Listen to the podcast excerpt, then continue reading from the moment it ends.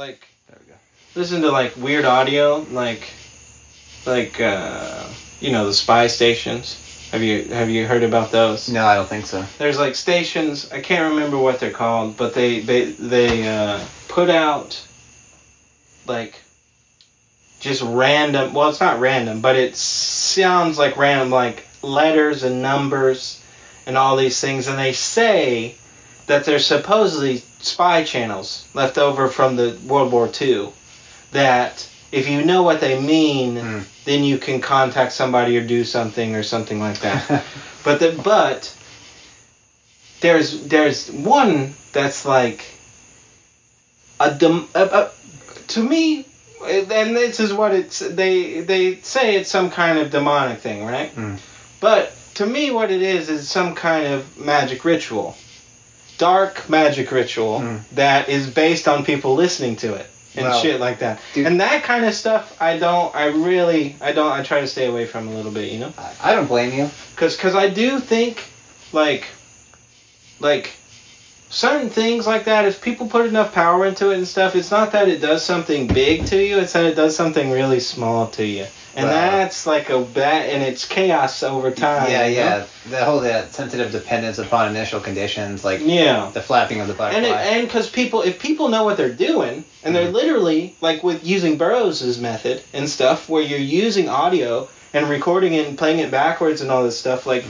Those methods can be very powerful. And I do think like you can maybe get your mind ruined a little bit by listening to certain things like that. If people really know what they're doing and they're really trying to fuck your mind up, and they want to fuck your mind up, and some people do. Some people are very vicious, and you have to be very careful with that kind of stuff, you know because some people don't want to help you know they want to like they want the world to be chaos or whatever well, we like a lot of people like to believe that they're intrinsically good and they don't have a dark side. yeah I think that is extremely dangerous because those are the kind of people that get led blindly, uh, using really nice language into doing terrible things, right? well, well that's true Because if you're, this is like the Jungian idea. If you're unconscious of your shadow, if you're unconscious of the archetypes, you're essentially well you uh, have to being- be you're being used by these things. you have to be conscious that like it put in certain positions you would kill someone Mhm. and things like that like you have to be conscious of the fact that or you wouldn't things like Mhm. that like you have to be conscious of these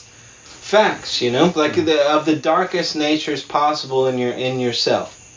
It's and but those are the scariest things.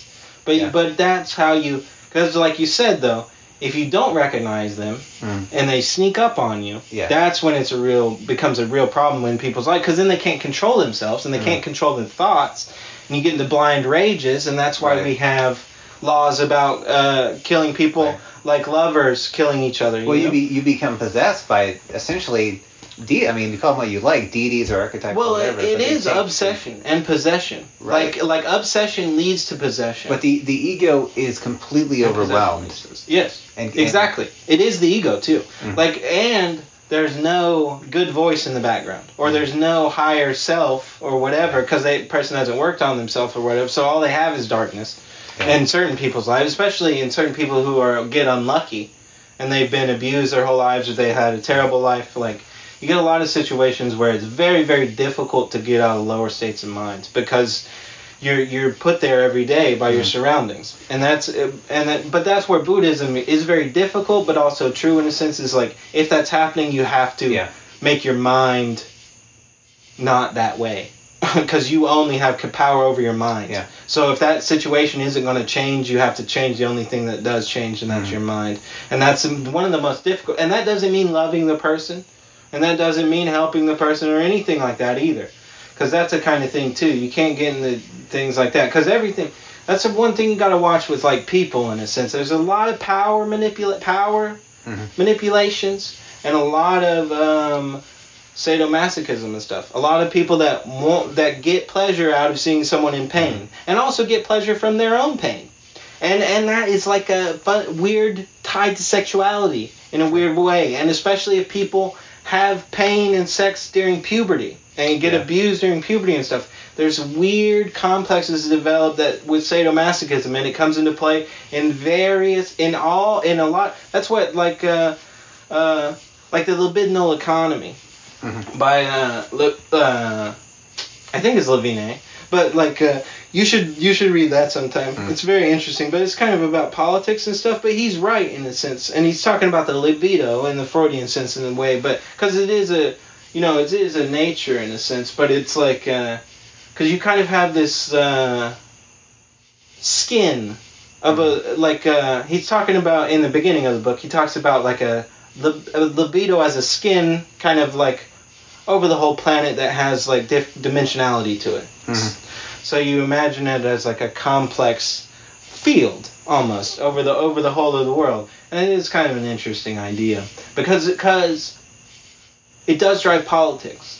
Like um, a lot of these weird ideas do drive certain areas of politics and certain areas of people wanting to be loved by other people and wanting to Mhm. be accepted by other people and wanting attention from other people. Mm. You get a lot of very strange things that develop from people desiring attention from others. You know. Well, that's uh, definitely the case, and I haven't read it very thoroughly, but Sartre talks about sadomasochism and being in nothingness, and this is all predicated on the fundamental desire of human beings. He says that human beings are essentially uh, the desire to be God, which is a unattainable unity of the for itself and the in itself, so of absolute freedom and absolute um, uh, solidity. But he said Sure. this is something uh, that can never be attained, but it expresses it's, it's like a meta drive. It's like Nietzsche's Yes. meta drive to power, but it's it's expressed in all these various ways, in, including uh, through social interactions. And sado, this is partly where sadomasochism, sadomasochism comes in, is that either one is essentially becoming an object, and th- therefore at least kind of attaining this ultimate end, right? So it's it's explicable within the context of a meta drive, and it's explicable what the person that is turning the person into an object, because he is essentially becoming a more pure form of the for itself, whose who's like tran- uh, would say whose transcendence is not being transcended by another subjectivity, and this Yeah. is the problem of Well- intersubjectivity is that we keep trampling on each other's freedom without meaning to. We keep turning each other into objects without meaning to. We keep creating a. I'm creating a being for you right right now that you don't have access to, and that's extremely problematic to you, at, Well- at least on an unconscious level. Well, but it's also part of what the Buddhists say too. We're creating objects we think that are actually existing forever and things mm-hmm. like that too. We like we accidentally create eternal objects that we think are unchanging. And so we attach to this ideal version of things in our head, and then when that goes wrong or changes, then we get real sad or something. And that's why they say not to attach to these kind of like versions of things we have in our head. But see, even Vajrayana, right? That what you said about well, what Sartre said about you know the human's desire to be God, right? Mm. That is what Vajrayana is playing off of using deities. right? Like they're basically confirming what he's that- saying, that's you very know. good- that's interesting Like they're they're literally using that. Like that since that is there and that is one of the strongest drives in humanity, you use that in the highest practice, even though you don't believe in deities and Mhm. stuff, because that is that's what we want. That's like a huge desire, and the, and in tantra you're using desire as the path, you know, and and so it is kind of interesting because it kind of is a real interesting dovetail back to existentialism in Well, that way. I, there's definitely, I think you made a very connection. good connection uh, between them. So Sartre would say, and he said it, that man is a useless passion, that essentially this is the, the for itself in itself is never actually attainable. But he does posit something that perhaps is kind of a happy medium, or at least Well, a he also substitute. poses transcendence. Well, that that's true. I mean, human mm. hu, human reality is essentially transcendent, and it's Yeah. very in its very nature. and freedom. Exactly. Transcendence and freedom are kind of the key. But that's that's the recognition of this, right? And not to flee from it is how one becomes authentic. And this is as far Exactly. as, as I understand Exactly. This is how this is as good as things get. Where Heidegger talks about but Heidegger talks about authenticity as well. He talks about it it happens in relation recognizing one's death and becoming intimately connected with, with one's death. Sartre says, well, that's not really true. He goes into it on the section on death, I believe, on the chapter on freedom. But he says it didn't really make sense. Uh, true authenticity is derived from the recognition of, of, of our own freedom, and turning that the rec- that recognition into a playful attitude towards interpreting and creating values. And this is like, uh, this is Nietzschean. Well, see, right there, that's really the difference between, in a lot of respects, Theravada or Hinayana and Vajrayana. Mhm. Hinayana is focused on death. Mhm. And and monks, Buddhist monks, actually in Thailand and a lot of places are associated with death. They're the ones you call for funerals, not weddings. It's actually bad luck to have a monk at a wedding in a lot of Mm-hmm. Oh, yeah. places. So you- so so you call Buddhists for funerals, Buddhist priests for funerals. So uh, especially Theravadins. Theravadins, and, certain- yeah. and see that is because they do you do a lot of meditation on death. You imagine your skeleton, you imagine your body as a corpse. You Mm. like the they have like 12, 12 meditations or something that all or many of the, them focus on different aspects of death and dying and you imagining yourself in those states Mm. and and spending a lot of time meditating on those states Mm. like how Vajrayana meditates on deities you Yeah. meditate on death or your body as a corpse well, which is another realization that those see all these things are important in a sense it's just like like with that color thing i said earlier right certain mind like thinking about certain colors bring brings about certain states of mind but what they said also certain people are geared for certain colors Hmm. so they actually perceive the information from that color sooner in the brain before the other colors Mhm. but that's like everything we have systems of priority for all these states that activate our mind in various ways you know It's funny. I was watching a video on, on mo- motor- motorcycle riders, and they were studying perception. And people who read left or right are much better at noticing hazards on the left side of their field of vision. When people Sure. that read right to left are much better at recognizing on their right. Exactly. And see, and that's why, like, it's obvious in a sense once you start recognizing these things that the body or the awareness takes in so much more information than, than is consciously available most of the time. Mhm. And what we consciously have available is a certain form of favoritism. Like, it's a certain form of aesthetics. Like, Mm. it's a certain thing about beauty. A lot of people like certain shapes, certain forms, you know? And this is what they gravitate towards is thought structures that are those forms, has those shapes in them, has those ideas. Because a lot of people gravitate towards things that look like their own things, you know? And that's that's a lot of times good. That's uh, that's important. Like uh, like the Buddhists, like the systems of reincarnation and stuff. Like it, it's not just the person that reincarnates. Mm. Like they don't even have that really in certain respect. Well, they do, but they also have the qualities of the person reincarnate in a new person. So like the quality of wisdom, the quality of compassion, that lives on, not Mm. just the person. So you have and that's really like the more dynamic view of like uh, karma in a sense, but it's like every vibration moves out in a specific way, in a specific frequency and spectrum, and it and then it and it echoes out through people and through other minds, Well, the and it makes other people's minds move and makes your mind move, and that's what creates karma. Because everything that causes your mind to move is a little bit of is a little thing you're attached to, a little bit of karma, you Oh, know. certainly. But some karma is not like they call it the soft betters, you know, like uh, like like your family, your friends, all these things are like Right. things that you don't want to leave, Right. you know, but but you but you kind of train to leave them, you know, because you're going to die. Yeah. So that's why you train to leave them because ultimately you're going to die. So if you're really attached to them, you're going to have such a hard time at the end, and you're going to be. See that they try to have such a noble death instead of like being groveling and scared and all this kind of stuff. So you, but that sets a bad example Well, for people in a uh, sense, especially in old times. It's very funny that you, you brought that up because reading Schopenhauer's ideas on death, he talks about it, and he, he's making a, a general point, but he's talking about the difference between a person groveling before death and a person that enters death nobly. And he says this is really odd that we would kind of look down on people that grovel like that because it kind of it makes sense, but we re- we he says something along the lines of we we intuitively intuitively realize that he's under the sway of the will and uh, the blind will, and the person that meets death gracefully has overcome the will using intellect. Yes. said that is like an inherently beautiful thing to witness. Yes. We we respect that because every it's not a pr- good to be driven by the blind will. I think a lot of people understand that. A blind the blind will uh, is a very destructive thing. Sure, it can and be. it's a, it's sure. a very sad thing. But a, a per- but it can also be it can also be a work of art too. Right. Well, but a, but know. a man, and this goes back to the Stoics and and the Neoplatonists, whatever. A man that's contr- that is has his passions under control, a man that is driven by reason and virtue, that's a beautiful that's a beautiful person. Not the person given over to the basic and the most basic thing in reality is will. Everything has it. You're not distinguished by having a will. You're distinguished Well- by having an intellect that can overcome a will. That's that's the true achievement. Well, well, and that's brought out most clearly in the face of death. Well, I think too, it's will, focus, and concentration. That's a, that's our whole lives. Well, it's kind of a little right. Well, it, I think 'Cause it's like in that context, it's slightly different because this is like Yeah. a blind striving to exist.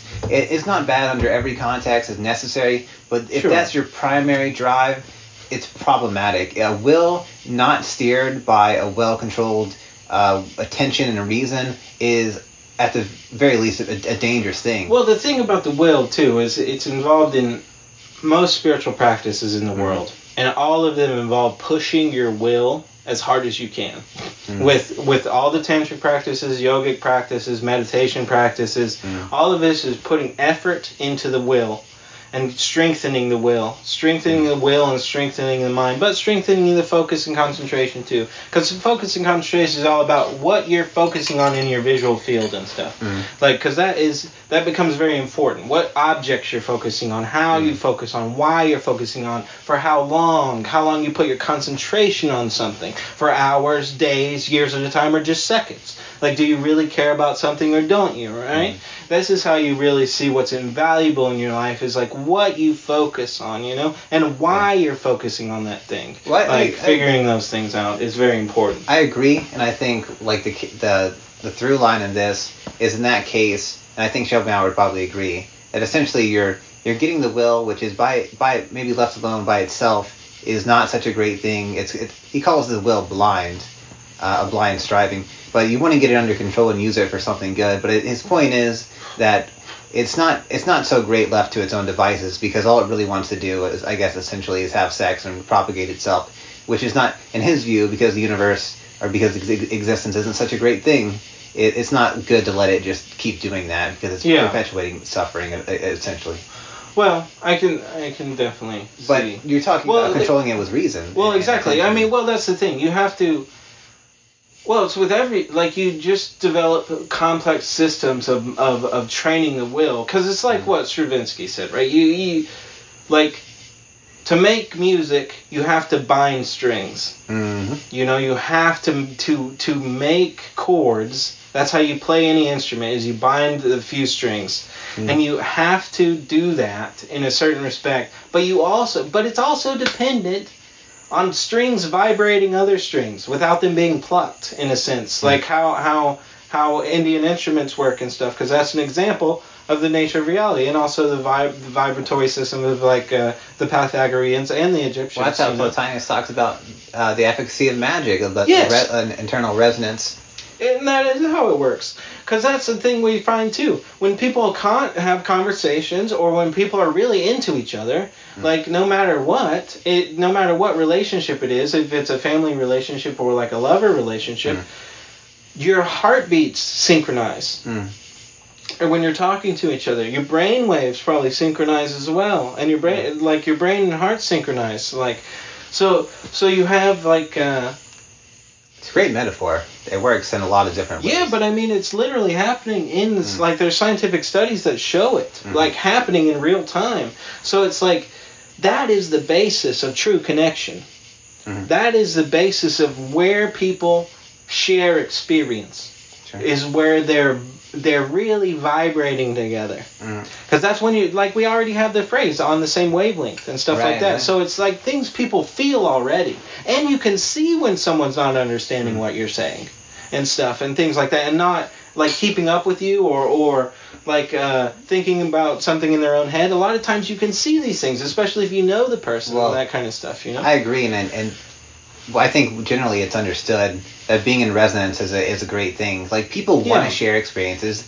People want to be join groups where there's some um, resonance between them. And I think people talk about bad people wanting to bring people down and good people wanting to bring people up because what, whichever way you're going, people like company. People like Yeah. a greater collection of, of resonances happening. Well, it's also time. like concerts, you know. Like, well, Mhm. Jim Morrison talked about it a lot. Sure. He thought concerts were powerful because of this specific thing. Like, you could change people's minds, and they would go home changed, Mhm. and they would be changed for six months, years afterwards. You maybe know? that's why people like it because that's one of the few situations that people can participate in and kind of Dionysian um, Yes. dissolution of the of the self, and everybody is on everybody is on is on the same wave, wavelength Exactly. essentially. Everyone knows the deal. That's the Mhm. thing. That's like what festivals are a lot about too. Yeah. It's like everyone knows what they're doing in a Mhm. sense. Well, not everyone, but a lot of people. The people who put it together a lot of times know what they're doing pretty good. Like they, especially with tripping and even meditation and a lot of these kinds of things. So you have like a very solid,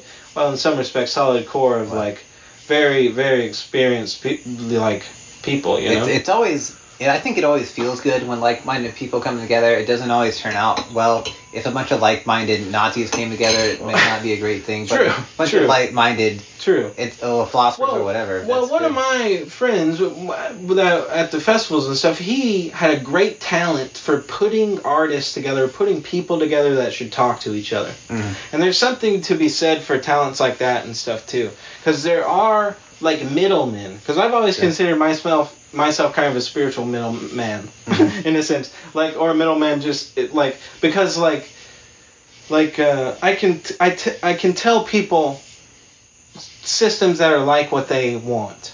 Mhm. Like if you tell me some, what, certain things that you like or whatever, I could probably tell you a system that has that in it. You know, and that's a kind of kind of thing that I well I wanted to do with my own mind in a sense, Mhm. is I wanted to be able to explain things from each perspective, from different perspectives in a sense. But I it is it is my own perspective, but I try to keep it like a science Mm. perspective where I'm trying not to put my views in it. Like it's trying to I'm trying to see what's real like in an equation or something. You know, rather than like uh I know my opinions. Like I don't want to know my opinions. I have those. Like those aren't something that I need to flush out, you know? Like I need to flush out what's real. Mm. You know? And that's where I did something I don't know if it's interesting or not, but for a little while or for a while I didn't talk to myself in my own mind in a sense because I assumed I already knew it. That's a paradox. It's like Yeah. talking to yourself is a very weird thing to do, but people, exactly. people do but it constantly. is but it is strange because when we do talk to ourselves it does help. to a degree. It does yeah, help yeah. sometimes, and th- so it is interesting because there is an aspect of mind that knows more than another aspect So- of mind, and it has to talk to itself. It's Sometimes strange. you really, you almost don't know what you believe, but you believe it. And Exactly. Sartre talks A lot of people don't know what they this. He talks about action revealing our Yes. inclinations to ourselves and Yes. this kind of thing. Yes, that happens a lot more. Like people, that's what I say. Schopenhauer talks about That's that what well. I've said all the time, though. Is like most people don't know what they believe at all, Mm. especially with Christianity or various religions, because they haven't studied it or anything. Yeah. They've just adopted it by hearsay from their parents or something. So it's like you, But you this just is a common trope. You know. when people mature, they talk about coming to know themselves. exactly. It's very funny, and and Schopenhauer talks about this as well. He talks about coming to know one's will, and uh, Yes. he talks about a lot of people don't want to do it because they have an intuition that what's going to be revealed to them isn't isn't isn't very uh, isn't Yeah. very good. But Yeah. but essentially it's the same thing that our our uh, our noumenal will is made present to us in time or phenomenally through time. Yeah. But essentially it's something that has to be revealed to us, but we don't we don't know Yes. it uh, a priori in a phenomenal Well, kind of way. Well, that's why, like in India, like uh, the retirement plan for everyone in society for f- f- a few thousand years, and still was like at like 30 or 40, you go into the woods and you meditate for the rest of your life, Mhm. and that was like for the whole society, because it's like that's just what you do when you get older. You you, you go on the spiritual path because you can't work anymore, you can't do anything anymore, so you just you so you meditate. And so this was like the retirement plan for Yeah. generations of Indians. Well, yeah, the Eskimos just let, set people sail on icebergs and Yeah. Indians put them into the woods. But it, see, it's like uh, it forces, but it's a it's a, a way to teach people to know themselves, Mm. and knowing it, knowing the self is the key. I mean, that's one of the oldest quotes in Western philosophy is "Know thyself," you know, and that was from the uh, the oracles of, of Pythia, and it's like. Uh, that is is the the key. But then recognizing that the self isn't even what you know it to be. Like the hmm. self isn't even what you think it is. It's something that has existed for millions of years in thousands of different bodies, millions all at hmm. once. Trillions of people have all had this thing all at the same time hmm. and over millions of years. I, I think this overlays pretty well. Is Schopenhauer talks about intuiting the universality of a, of a, of will in everybody, and this being the foundation of ethics, is the foundation of compassion. Yes. Well, that is. I mean, well, it's difficult to get there though. But I think Oh, yeah. because I I have a hard time with compassion. My greatest struggle is compassion.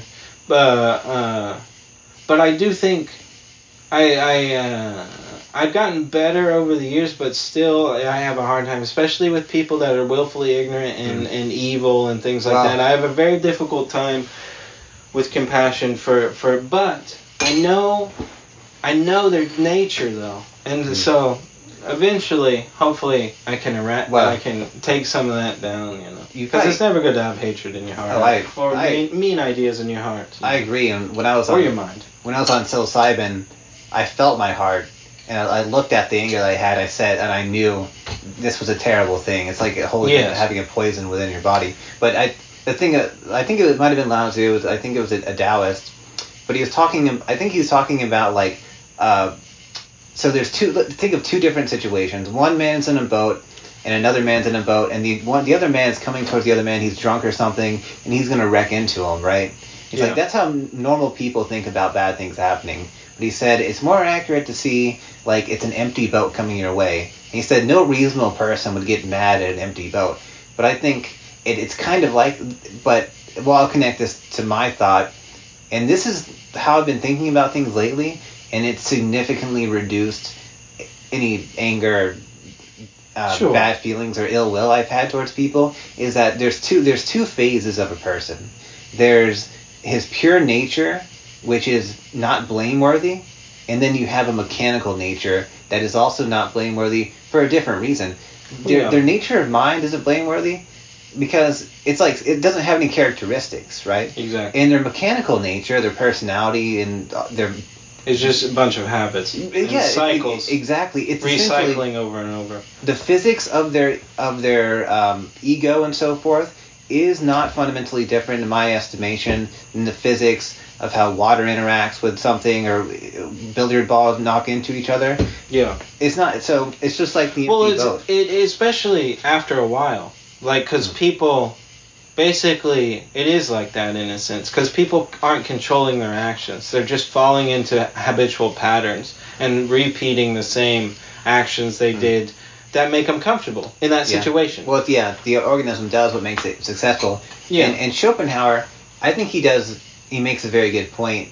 Uh, putting human motive, human action through the motivations on the spectrum, from the most basic interaction between material components and chemical components, that essentially, like I was saying, the mechanical part of the human being is not a product of free will. It's more akin to a machine that's been set up and it's- and it's unfolding. And I actually had a vision of this uh, while I was on mushrooms. Well- I could watch I could watch inputs coming in through my sensory apparatuses, and I could see it going into a machine, yeah. and it spit out. uh, Someone would say something to me, I would watch the machine take it in, and then I would say something back. Yeah. But it was like I'm I'm watching this. That's not me. I'm watching this thing take something in and put something out. But Yes. that's a very good analogy of what's Yeah. happening. So Well, that's- you- that's what you're getting mad at. You're getting mad at a machine, but they didn't. They didn't make the Well, machine. especially if you don't train the mind. But see, well, the that's where Lilly called it the you know uh, meta programming. programming, metaprogramming the human biocomputer. Well, yeah, I think that's yeah. Because because that's what it's all about. It's changing your habitual patterns of your mind. Well, here's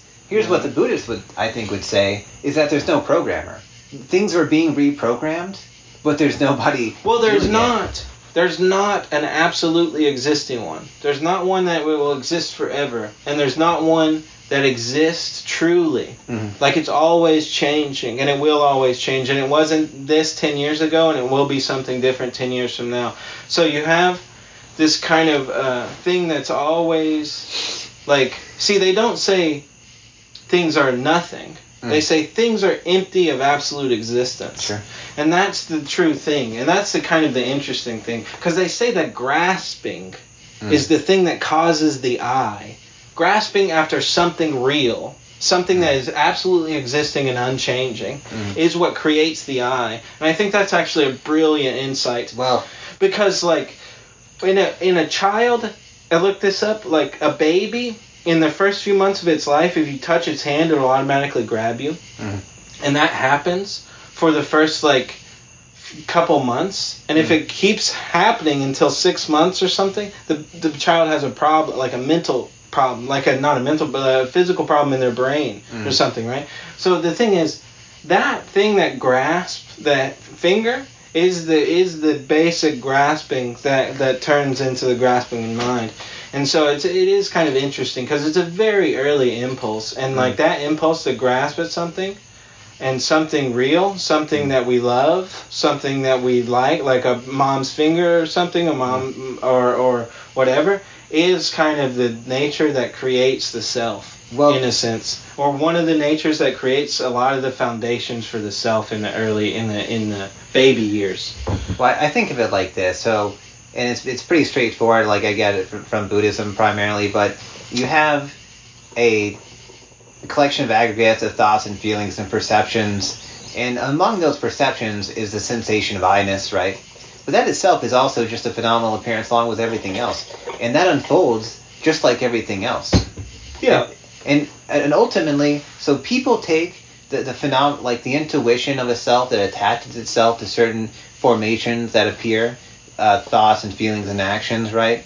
Those things are accompanied by an intuition of self, and I think how I understand it is that that is essentially a false reference. It's a sign in the road that doesn't actually refer to anything. It's like there's a stop sign that, or there- there's a sign that says um, "sharp turn ahead," right? Well- but there's not really a sharp turn ahead. It's Yeah, not really actually exactly. referencing anything. Well, but see- people bel that's what people believe. They say, "Here's a sign. There must be a, a sharp turn ahead." And Yes. people get this information their entire lives, but once once you actually go beyond the sign, right? You you see, oh, there's not there's not actually a turn here. Well, Like, see, I believed it. I believed the sign, but it wasn't actually referring to anything. yes.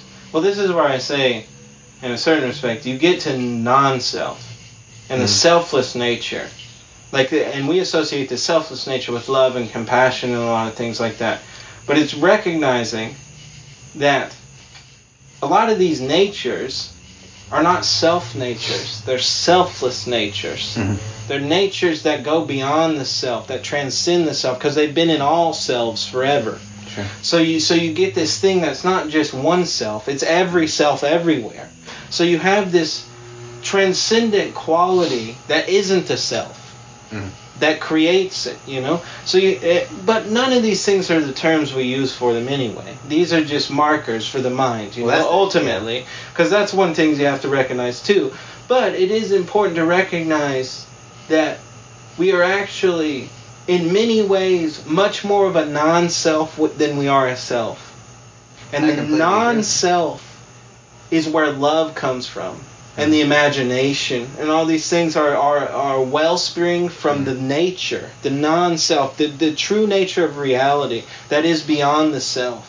And like, uh, but the self is one of the greatest inventions that humans have created to modify reality and modify the mind and modify things around itself. I would say something even a little bit different. Like it's the greatest invention that just reality has created. Maybe. Right. Maybe, yeah, maybe. Because it is like a unity, and reality tends to seemingly create higher unities and higher Right. unities, and the, and the self is a natural, cre- naturally created higher I'm, unity. I'm thinking thinking like a Hegelian Geist uh, driven towards greater stages of self-realization. I mean something, Yes. but that's being expressed in all of us, right? Yes. But it's not.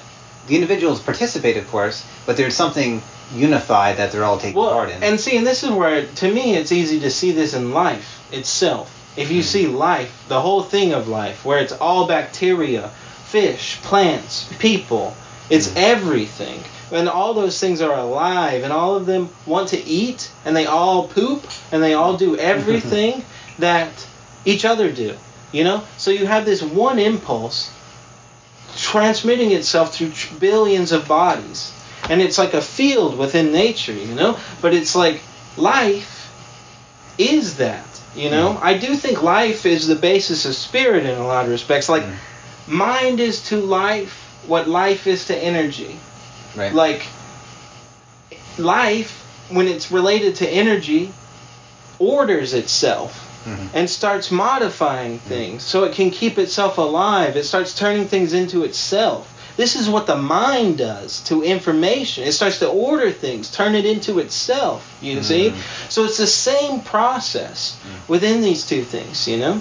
And this is these are the metaphysics of nature. These mm. are the fundamental metaphysics of the processes of nature that they're the same as the mind. The mind has these same motions within it because they are fundamental patterns within the energetic natures of reality, you know? Oh. But that's why I say, like, li- mind is life and life is mind, but really they're beyond. Like they, there's something. It's like the, it's like the heart too, the heart mind, that kind of thing. Like life, life is, uh, life is kind of the thing to think about. And a lot of times, if you really want to see what the true nature is, if you look at life as some kind of field that's expre- something that's expressing itself through billions of different entities. Well, that's so.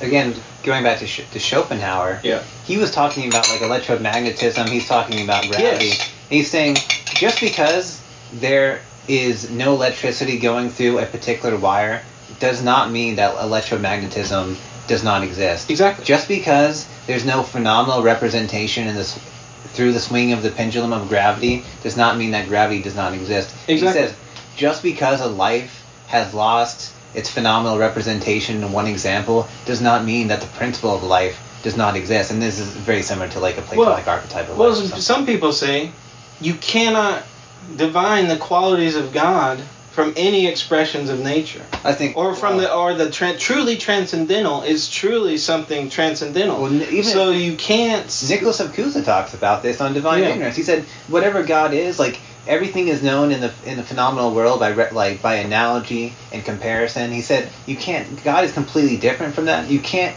You, you can reason from think worldly things to worldly things and make comparisons and contrasts, but God is on the other side of a gulf to Yeah. which nothing in this world can be compared or contrasted or anything like it's Well, see, completely alien. Yeah. Well, see, that's why I like to say it's tr- something transcendental instead of deity. But then again, like, see, God is another tool to deify the mind. Mm, Well, I And, and I see, and that's a huge, a, a very important thing to deify the mind. Because the Buddhists talk of, and I was reading a text on Mahamudra. The mind is is like Nicholas's God, and so Yes. far it's it is unlike ev- everything. Exactly. There's not there's they, they say it's like space, but let's say it's you could you could never say it has a color or a shape or duration or anything like that. Exactly. But it's not non-existent either. But it, it is absolutely unlike everything you've ever experienced in the phenomenal world. Yeah. But it, it but it's the foundation. the only of, thing of, it's like, of samsara nirvana. well, really, but see, that's the crazy thing too. Like the fundamental natures of reality are like the mind. See, I do Mm. think,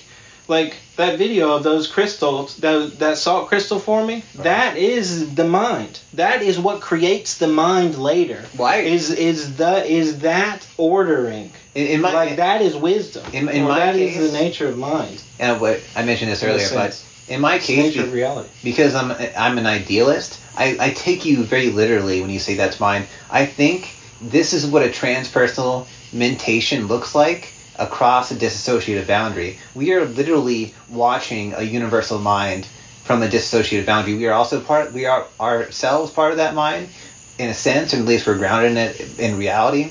But we we're, we're watching it occur um, through through a boundary. But what is occurring in that salt crystal is not in essence different w- with what is occurring in my mind. When I create and organize ideas and emotions and, and my personal meditations, I am doing something that is not identical, but not in essence completely different from what the universe is doing. It might be almost identical. Well, It they're see very close. See, that's the thing. Like, uh, like a mirror reflecting a mirror. Mhm. I think that function within nature is self-reflection. Like I do think self-reflection maybe comes from that nature within reality to reflect itself infinitely. Mm. I really think there's no coincidence there that the mind reflects itself infinitely into everything and then a mirror reflecting a mirror makes infinite mirrors. Mm. Like I really think that there is a fundamental kind of function or form within reality that that makes these things happen. Kind of like it, within species, you know. They a lot of species are seeking kind of ideal forms, and then Mm. when they reach that ideal form, they stop evolving, you know. And it's kind of interesting. Well, some people saw.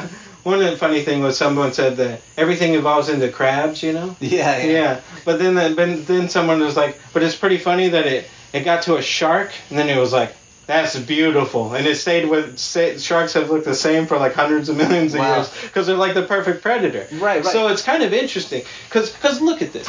Well, this is not good for audio, but look at the serrations on that tooth.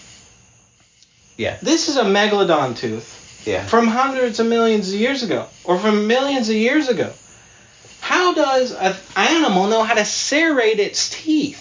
But they say it's from all those serrations were little teeth at some time, and then they formed on a big tooth. But it's like you're giving sharks so much intelligence, like that that you that a lot of people don't even realize. it's like fractal, fractal. Exactly, exactly. It is a lot of uh, nature is like fractals on fractals on fractals. And you look at our houses and stuff, squares and squares and Yeah. squares and squares, smaller case- squares and larger squares, Teeth on teeth. Teeth on teeth on teeth. And see, that's the thing. That's the nature of mind, fractal. Like it, it, it, it. Once it finds a pattern that works, it repeats that pattern on another level Mm. and it repeats that pattern on another level. But see, this big tooth rose to the highest energy level in a sense in that in that thing, and then the little tooth rose to a or it fell to a lower because these were the first teeth, Mm. right? Mm. So they were originally the strongest impulse, but now this is the strongest impulse. So this is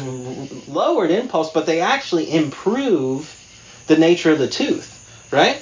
So that's mind, though. You see, that's the nature of mind Mm. in an animal. Yeah. But it's in all things. It's in it's in plant. But see, it's in the invisible nature.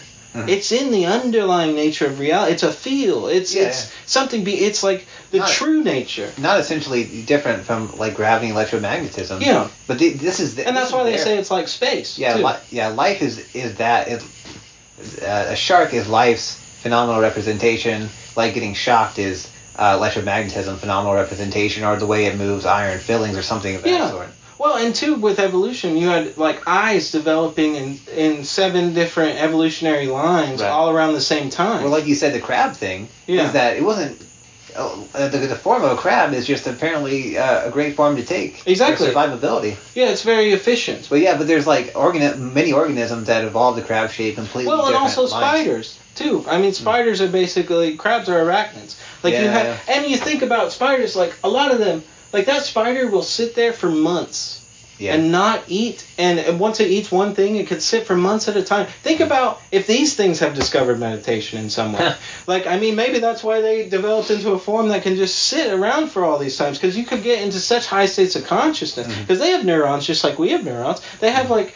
Uh, 90 th- a roach has 90,000 neurons. So like a spider, many spiders have like hundreds of thousands of neurons. So it's like they are probably in certain states of bliss you know, in, in, in their own version of states of bliss. And maybe they talk about the interconnected web that connects all the spiders together and things So like the that. The web know? is the external representation of the spider's mind. Exactly. That's what its psyche looks like, probably to itself, you know. Exactly. But that's what our psyche looks like, too, Yeah, in a sense. And the thing is, Lines of association, webs of association. the thing is, all the stuff we see around us is like the spider's web. Mhm. Like all these things that we've created as humanity is our externalized mind. There's a great, there's a couple great books on this, but it's like that is true. Mm. These are externalizations of mind. It is Mm. mind and energy wrapped up together, like in a form, you know. Mm. And that and that's uh, that's where world is will and representation comes in, like because the world is made up of will and representations Mm-hmm. of the will. Like these are representations of will. yeah, I completely you know, agree. And, but see, what's interesting is the cabinet, the true cabinet is the idea that is not made up of physical objects. Hmm. that you can make infinite cabinet from, that you can put on a piece of paper and people can make cabinets forever from this from this thing that is not the physical object. It's the noumenon. Kant would call it the noumenon, right? Yeah. But you have this thing that is non-physical that drives the physical. You know, that's hmm. transcendent of the physical that drives all the iterations and expressions of the physical. And that's the kind of interesting things. But the physical expressions to never match the ideal. Hardly hmm. ever, unless you get a real genius. But even then, it's very difficult because it takes so much energy. It hmm. takes so much energy to match reality in a lot of cases that that it really it really takes altering the body and mind to great great degrees to Wow. really to really. But you can affect people just normally all the time. We do affect people all the time normally. Schelling, I believe, and I hope I'm getting this correct, but he talks about. So Plato said that time was a moving image of eternity. Yes. Right. Yeah. And Boethius talked about this as well. It's like, what does eternity look like? It looks like endless progression. And this is being being his endless construction of itself, endlessly constructing itself forever. And Yeah. this is the adequate representation of the noumenal, and this the adequate representation of the noumenal actually just never stops because it's it, it's infinite. Yes.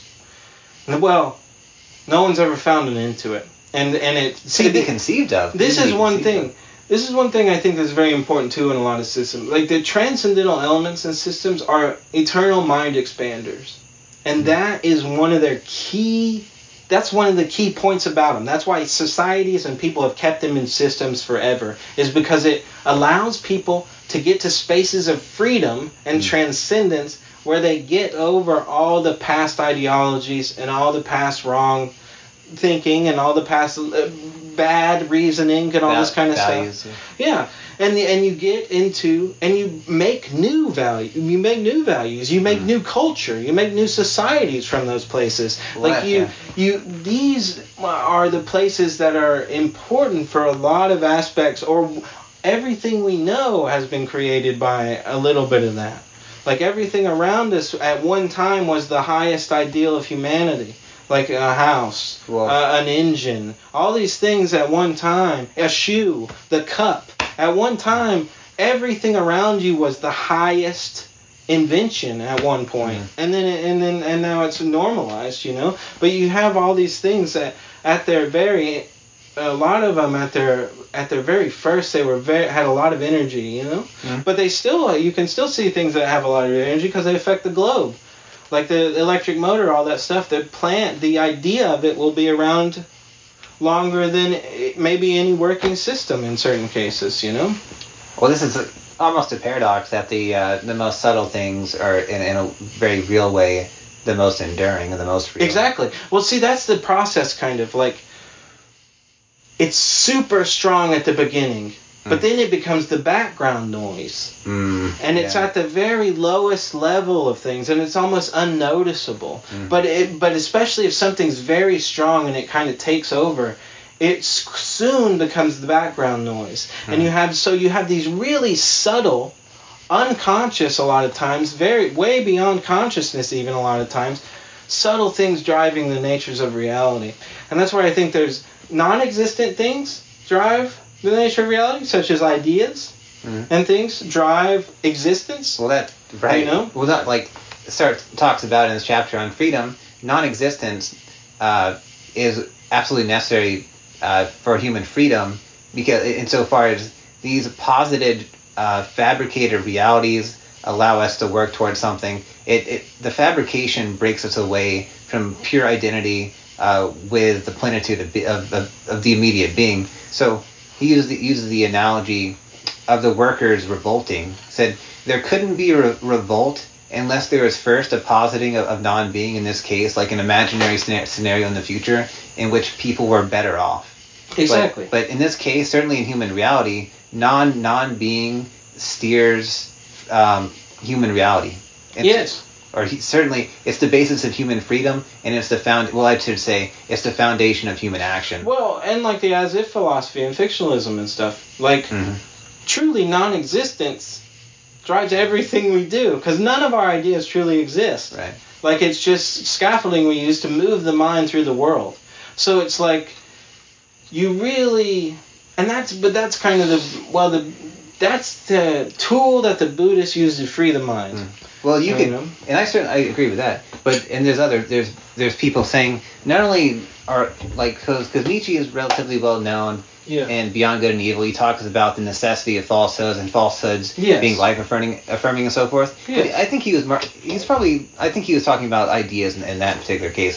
Yes. But you have modern people using uh, evolutionary game theory saying not only are ideas uh, useful fictions for the world, and so far as it's a phenomenal representation, uh, itself is a useful fiction, yes. right? Exactly. It is itself a, a, a product of evolution of over long epo- epochs, Yes. and evolution does not select for accuracy of uh, an accurate perception of reality. Evolution uh, selects for uh, clarity of fitness payoffs and like bringing those to those Well, to our attention. This is where I say it's about functional thoughts in a sense. It's hmm. like intellectual automata, like like that thing ever making itself and stuff. Like societies all over the world have ha- found thoughts that move the mind and move the body of people. Hmm. Like it influences their lives, and they have developed traditions around these thoughts that move the body and move the mind.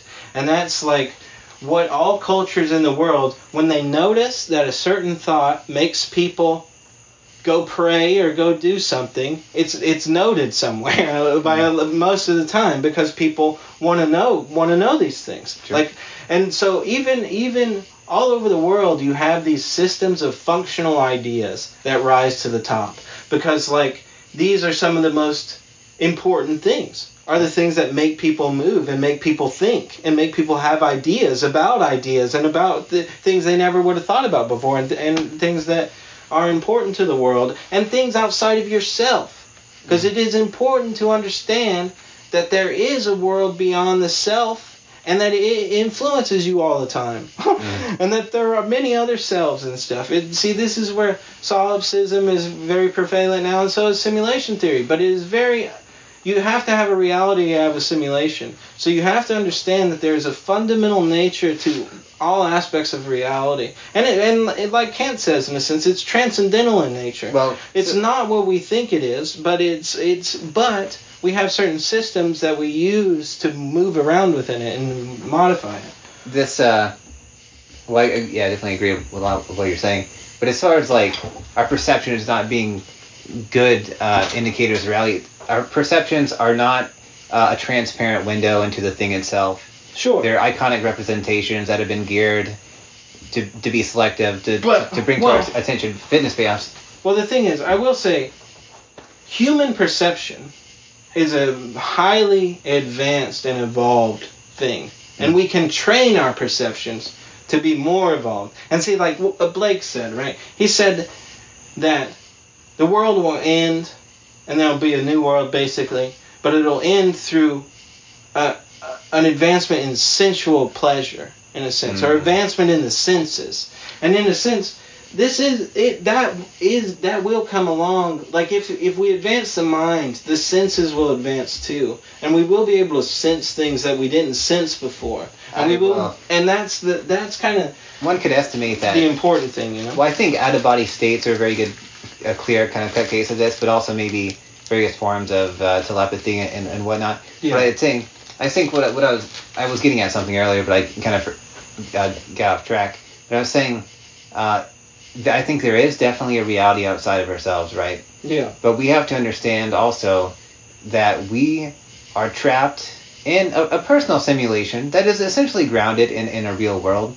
But Sure. so, but we have to recognize it, learn its rules, and I think Buddha would completely agree with this. Yeah. And, and Gurdjieff would say, Well, it's samsara and nirvana. right? Gurdjieff I mean, said samsara is your model of the world. that the most uh, lost person, it or the most entrapped person, is a person that's in a prison cell but doesn't realize he's in a prison cell. Yes. Well, that's and a- this is people people like Kant and Buddha brought it up. So you have to recognize that you are living perceptually in an illusion and that you are live in your your values are illusions and that your thoughts are like all these like you said you're living in a system of useful fictions but ultimately grounded in true reality Exactly. but you gotta but first you just have to recognize the situation and then realize you're in prison and then you you're in a you're in a position to get out but before that not Well, so. it all depends. It all depends on the mind, because some people are naturally geared for some of these things, you know. And and I do think, in a certain respect, like with certain cultural backgrounds and stuff, like America has freedom in in Mm. a lot of its fundamental documents, so that at least puts it in the unconscious of people,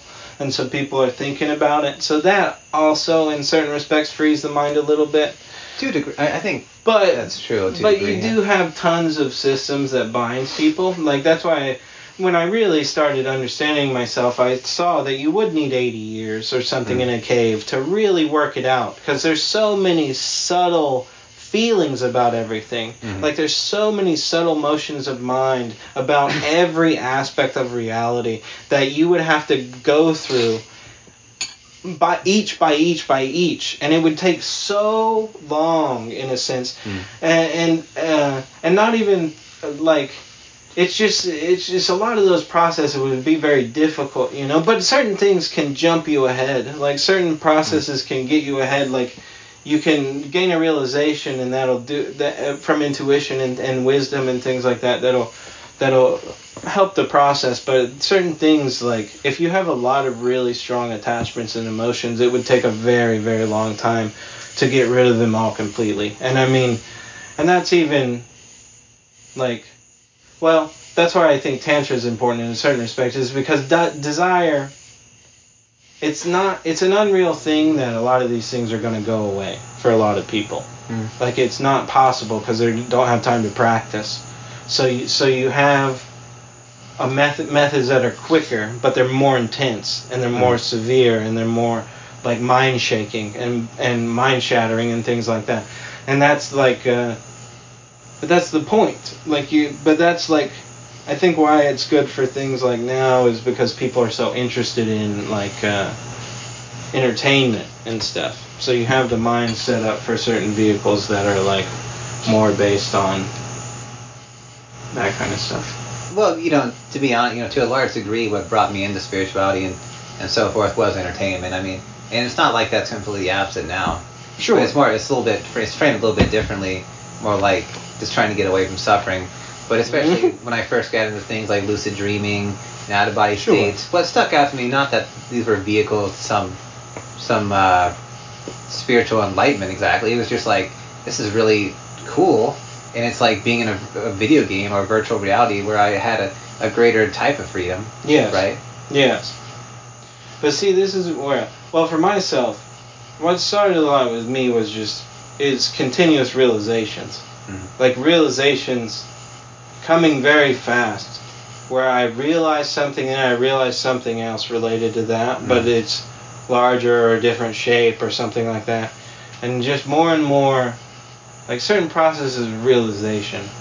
And even certain moments, like one time, this is a very strange thing, but like I threw a belt over my shoulder and it hit a guitar behind me, but I didn't I didn't remember the guitar was there. So when it made the noise, for some reason it made me so blissful.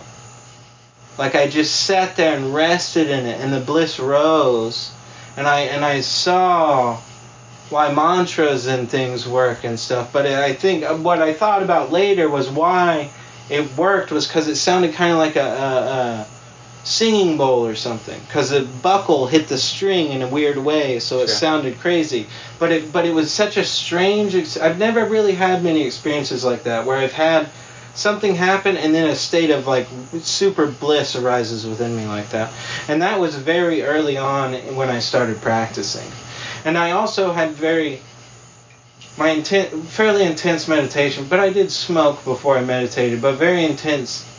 Like I, I thought about the fractal nature of reality, right? And I was thinking about it for a very long time and thinking about just how beautiful it was and everything. And I looked down and there's a three-leaf clover with a three-leaf clover on its leaf. Where it's like mutated and grown a smaller three-leaf clover on its leaf, and it's directly in the center of like where I'm sitting, Mm. like right in front of me, and like uh, I picked it and I kept it for a long time. I still have it somewhere, I think. But like things like that, you know. You should have eaten it as he. yeah, but then also like uh, I had a very early meditative experience where I was thinking about Jesus and how hard it would be if you were so highly realized because you couldn't talk to anyone. Yeah, no one would at the time. understand what you were saying. Sure. Like, so you would have to use parables and stories a lot of times and things like that, especially even talking to completely untrained people and with no systems and things. But it's like, but then I started thinking about Buddha and like how hard that would be because you're because because it's because you have all these people that are highly spiritually realized. Right. So they all ha- are really invested in these systems. So you so you have this, but then that's where it changed and I kind of saw everything as a all atoms, planets, everything is a Buddha holding a flower out for you. Like everything is holding it out to awaken you. At any hmm. moment, you can awaken from any atom, any wall, anything. If your mind is ripened or if your mind is in the right place, you can awaken from anything or have realizations from anything. And that's kind of the goal in a sense because everything is it. Well, it is it, like the true nature. And so you can really mine it for as much energy as you want in many different ways if you get your mind to certain levels, seemingly. Seemingly. Philip, Philip I mean, K. a lot Dick, of people have talked about it. we talked about Valis or Ubik being Mhm. found in a, in a on a piece of trash in an old tin Yes. can on the side of the road, and it's, there's I guess a parallel to Buddhism and probably especially Zen stories about Pete. There's a guy maybe carrying uh, uh, some some. Uh, manure, some Yeah. defecation material Yeah. down a hill. He spills it on himself, and he has a realization. And that's kind of divinizing even the mo- even the lowest aspect of reality as a potential catalyst for the realization of ultimate of ultimate Exactly. reality. And that's the point. And that's one thing with Kant. Kant didn't divinize the mind. Mhm. And that's one thing where his system is like a little bit behind a lot of the systems that do divinize the mind. Because you're able to do transcendental things with the mind a lot more crazier if you divinize it. Sure. Like, but and it's such a strange thing. But see, I do think. Well, I've talked about this process before, but it's a process of something becoming transcendental in the history of humanity. And it goes back to a little bit what we were talking about before. You have this thing, and it's the highest invention of, of the world, and it and it's spreading throughout the tribe. So now everyone has a bowl, and there mm-hmm. wasn't bowls ten years ago, you know. Yeah. So this thing becomes ubiquitous throughout the whole tribe. But then you start seeing into the future. You start seeing uses for the thing. You Mm. start seeing things you can do with it. Positing non-beings Yes. the imagination. And but then you start it, yeah, and then you start dreaming about it. You Mm. start seeing it in visions with deities Sure, and things like that. Exactly. And this is how I think gains kind of a transcendental body. Mhm. But see, this is like the secondary. This is kind of like the illusionary body, Mm. like the secondary body to the prime nature of reality. But you have this kind of transcend, like the prime nature that is truly transcendental. You have this transcendental developing kind of as a mirror, kind of like a Platonic thing, like a. You have a, a, a transcendental element developing, but of everything around us. Everything at one time was divinized by someone. And if it wasn't, it's probably not still around. And the, and making things transcendental though seemingly was very important for the mind at various stages of development. Mm. Because like only by making certain things transcendental can you free the mind in a certain way where it gets beyond its useful fictions into the real nature as it is without any fictional overlay. And and you, and the higher your perceptions are, the higher the nature of your mind, the better you're able to perceive it without overlay. Mm. And once you perceive it without overlay, you see that everything is of the same nature. And that and that's like uh, like the tree isn't a tree; it's the whole nature of reality.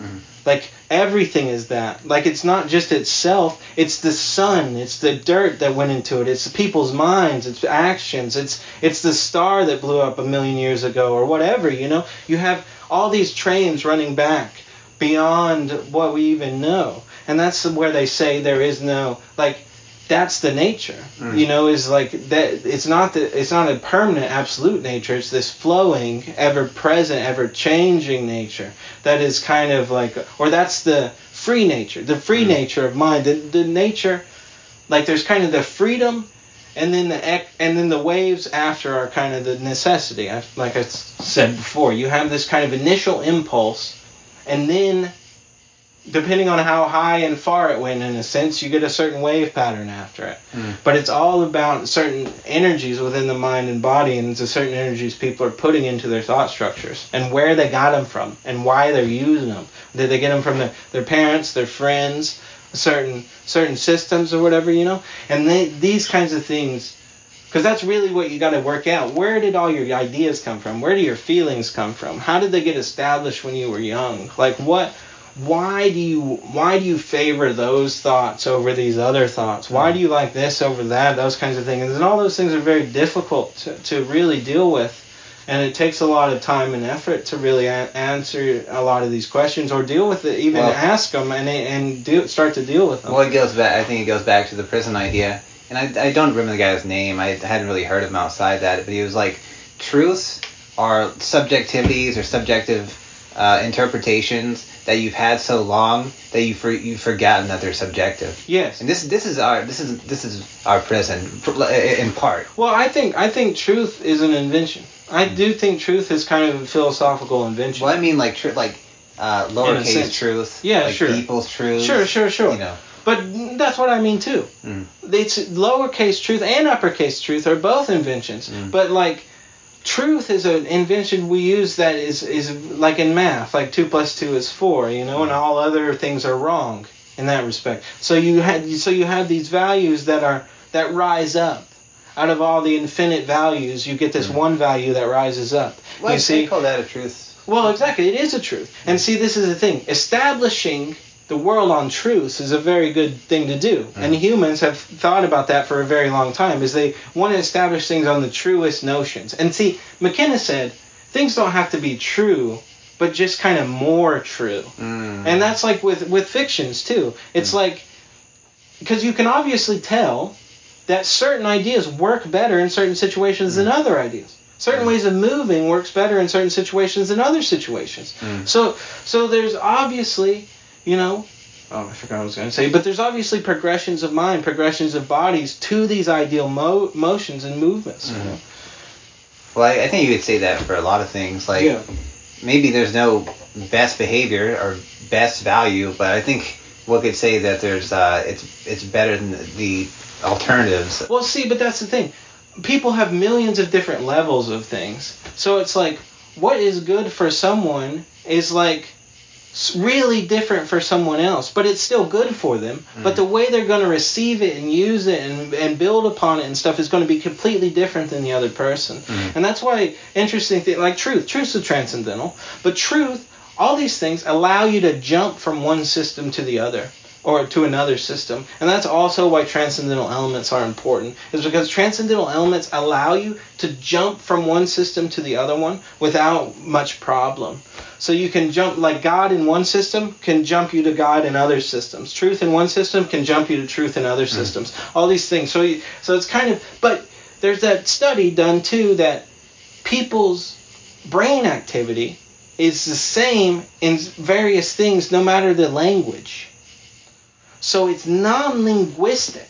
And that's also a very important thing, is because there are many things that are non-linguistic, and there are fundamental patterns of brain activity in males and females. Like males and females both have sub- different resting brain activity, but they also have different brain. Everyone has unique brain activity in every state of mind, you know, coming from your past, but also just the the physical the the uh, differences in your neurons and your brain folding and everything. Causes one part of your brain to be close to another part of the brain mm-hmm. that in another person that's different. So in one part of the brain truth and bravery are, are close together. And in mm. someone else's brain those things are not are not in the same place mm. you know or are not connected as close to each other you know. So it's not as important in their mind you know. And i really think a lot of thoughts come down to things like that like it does come down to different foldings in the brain and, and certain things and different neuronal groupings linking up Mm. in people's early life that then stay linked throughout their from habitual action from things happening over and over so they say and stay in certain states of mind and those uh, continue on throughout their throughout their whole life